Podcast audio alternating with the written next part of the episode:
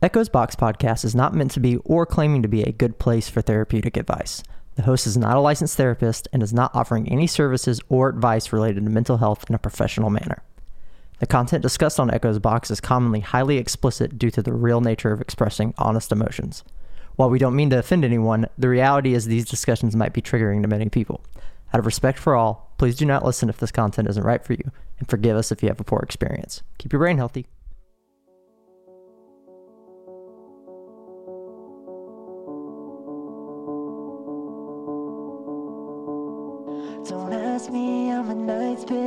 Dead end. Watch me bleed through the phone. The lights dim, watch the pipe and watch me let that shit go. Drinking in my sleep, man, taking shots of Patron. My weakness every weekend, every week, man, I drop. Suffer inside, what's the tightrope? Make that news die, walk a tightrope. Sucking with your knife in my throat.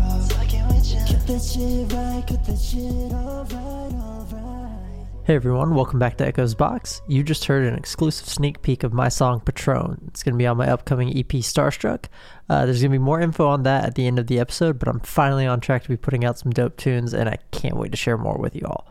Um, obviously, it's been a minute since I've had time for an episode, so I'm going to talk about why that is and what's been going on and all and all that kind of stuff. So, obviously, one of the big indicators is uh, the holidays. It's it's busy. I've been busy with work. I've been busy with like trips and vacations and stuff, and trying to organize stuff that's all holiday related. Um, I've also had a, a couple major shows. I just played a, a big show with my band Lost in the Mons. That was awesome. Thank you for everyone who came out of that. There was always somebody in the air. That was one of the best shows I've ever played. Uh, just I'm still still thinking about that. That was fantastic. Just a great experience overall. But yeah, so I I was busy with music stuff with the band. I was busy with my own music stuff. I was busy with holiday stuff. Uh, and also holidays are are just a traumatic time of year for me personally. I've got a lot of different family related things that that make it difficult to to navigate and I've been doing okay with that so far. Um, not not always fun, but kind of is what it is. And so I've had to put all of my focus and energy into all of that, and therefore I haven't had time to record an episode. But I knew I'm long overdue, and I really wanted to record something. It's really tough to figure out what I want to talk about sometimes. So like I just picked a random topic that I wanted to talk about at one point, and I wrote that down, and ended up not doing it. Uh, but now it's going to be the topic for the next episode, and I'll talk about that again at the end of the episode. So just stay tuned in for that. Um, but I actually came up for the topic for this episode today, and that's usually how I like to come up with the topics for episodes is to have just a spontaneous inspiration of oh shit, that would be a really good idea for a topic. And this one actually blends in really well with the last episode. So now that you're done getting a totally unnecessary life update, uh, let's dive into our actual topic for this episode. And like I said, it's it's sort of an adjacent continuation from our last episode. It's not a full continuation. We're not uh, latching on to uh, a story and going on from there, but it's it's truly within the same veins. We're still talking about words and and why words are important. So the last time we talked uh, about words and how important they are, I also talked about how it's truly a strong skill to develop to be able to choose your own words carefully and meaningfully. So, as you can tell from the intro, recently I've been working on my new music, and funny enough, the idea for this topic came from a joke I made while I was in the studio. And so, there's your spontaneous inspiration for you.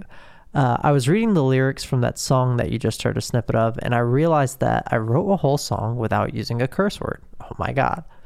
Uh, even still, the, the whole song is about drugs and sex. So just because there's no curse words doesn't mean it isn't explicit in nature. You definitely don't want to have to educate a small child on the meaning of that song, almost even more so than you wouldn't want them running around saying fuck in front of their elementary school teachers. Now, I have a sailor's mouth, if you haven't been able to tell. Uh, I do keep it some like semi-formal here on the show, but the episodes are explicit for more reasons than just trigger warnings for trauma. But I think all of that kind of perfectly complements this next statement I'm going to make because curse words don't really have any explicit connotation by default. If you haven't figured it out already, I'll say just about damn near anything because I have a certain personal philosophy that words don't mean anything until you put meaning behind them.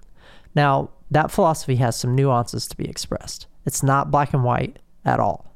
When I say words have no meaning, it doesn't mean they don't have a definition. Clearly they do. And it also doesn't mean that society doesn't view certain words in certain ways throughout time. Things change over time. Linguistics is a crazy, weird topic. It, it's all very complex. There's a lot of gray.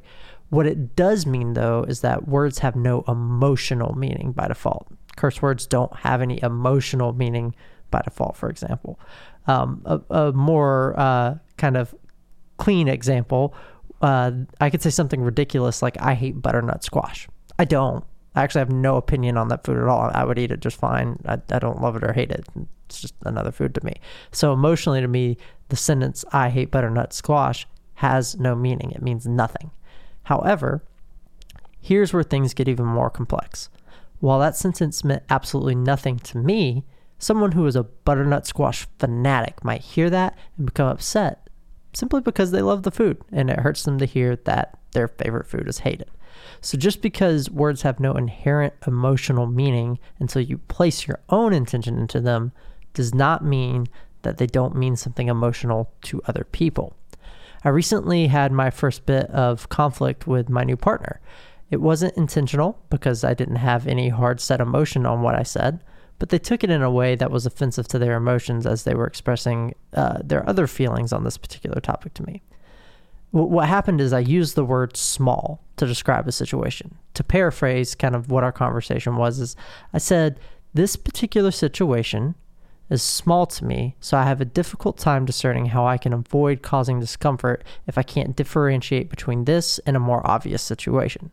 Now, what I meant by that is this situation is normal to me. The, the situation in question was like a normal thing that I do pretty frequently, and it wasn't special like a big event or anything. So I didn't understand what was the differentiator between a normal situation that fit the criteria for what they were concerned about and a more eventful situation that would also fit the criteria that would be more obvious.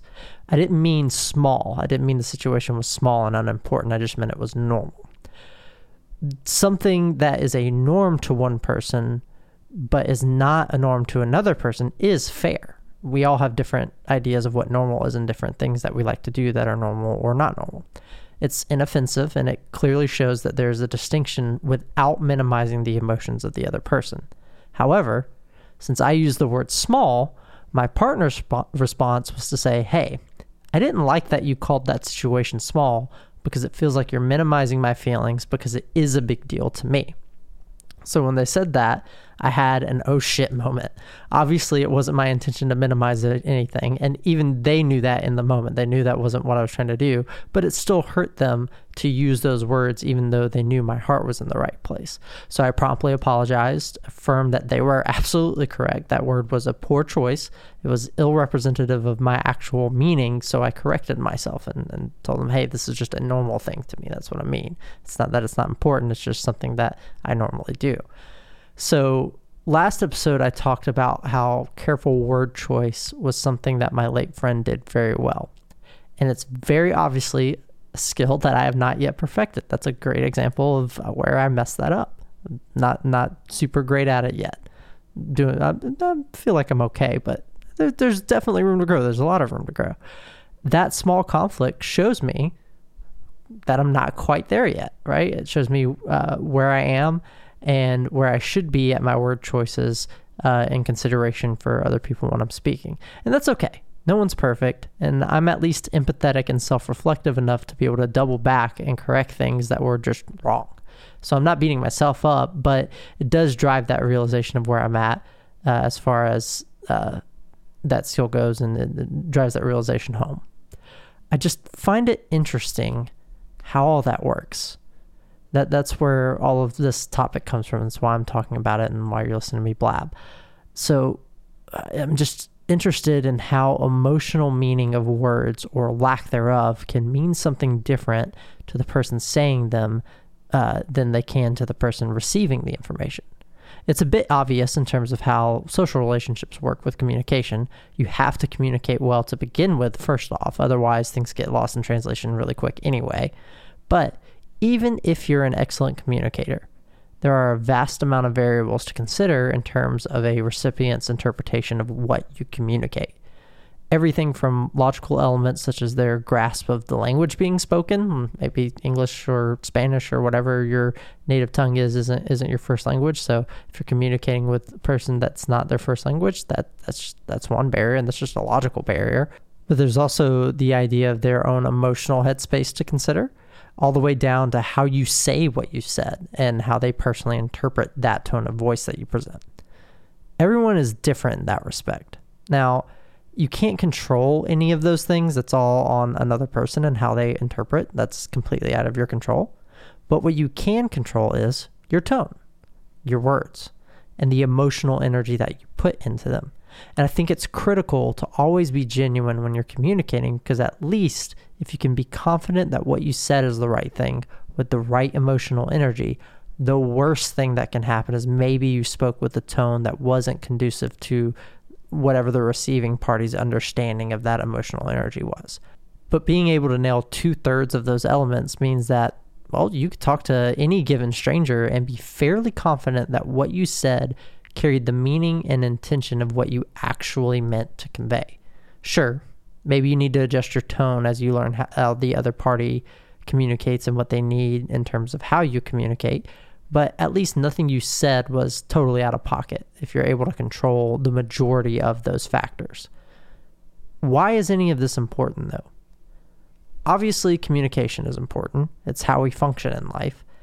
But even if you're someone who struggles with, say, empathy, then acknowledging the fact that your words do mean something, even if they don't to you, be it positive or negative, is powerful. Because if you're struggling with empathy, you can't just read the person's emotions or kind of get a gist.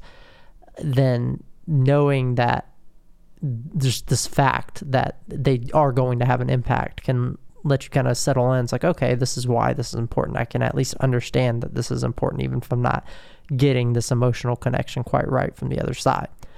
So, this kind of thinking and practice can greatly improve how you communicate with anyone around you, and that will certainly do you wonders in any social situation. So, yeah, saying fuck you out of nowhere can mean nothing. It meant nothing just then.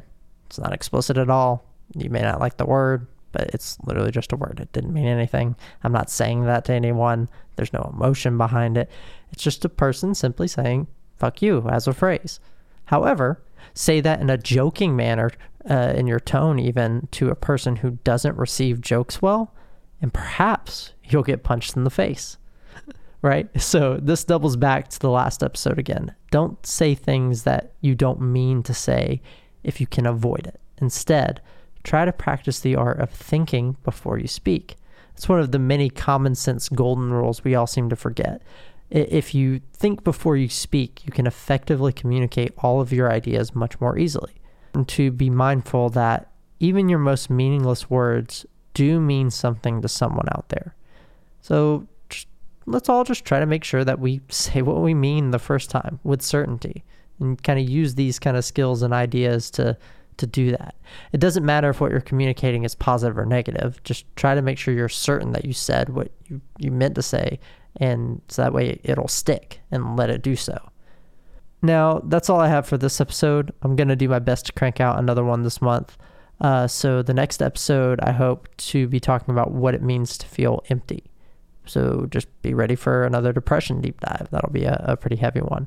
Till then, be sure to follow It's Jones Music, TikTok Jones Music, and the Jones Music Facebook page because my new EP is in progress and I'm posting plenty of studio updates and sneak peeks. That's all of my personal music stuff. And as always, visit echosbox.com and please reach out to us with any ideas, feedback, or requests, and check out our social media there. Hopefully, we'll also have some more esoterica comics soon, but right now I've got to focus on the music. Um, but don't forget to check out Fundamental Magic. That's my book. It's out everywhere that there are books. It's been out now for over a month, I think yeah, we're through November. Yeah. So, uh, but yeah, it's out everywhere and we're over halfway to 100 sales. So if I reach 100, that'd be amazing, especially with a book on such a niche topic from an independent author. Like, that would be awesome. I'd, I'd be stoked on that. So keep sharing it uh, with anyone that you think would benefit it, from it. And of course, it is totally free as a digital book if you just want to dive in with no commitment. That's why I did that. The sales aren't nearly important to me as it is just getting the book in the hands of people. So remember, that's all there. It's all on echosbox.com. So thank you all for bearing with me through the holidays. Um, like I said, they kind of get rough emotionally, and objectively, they're just busier for everybody. But you know, you'll you'll hear from me next time. Peace. She goes down. I see it in her eyes, it's a ghost town. Double up a cup, number four now. The water's getting deep, I hope she don't drown. It's every time she goes down. I see it in her eyes, it's a ghost town. Double up a cup, number four now. The water's getting deep, I hope she don't drown.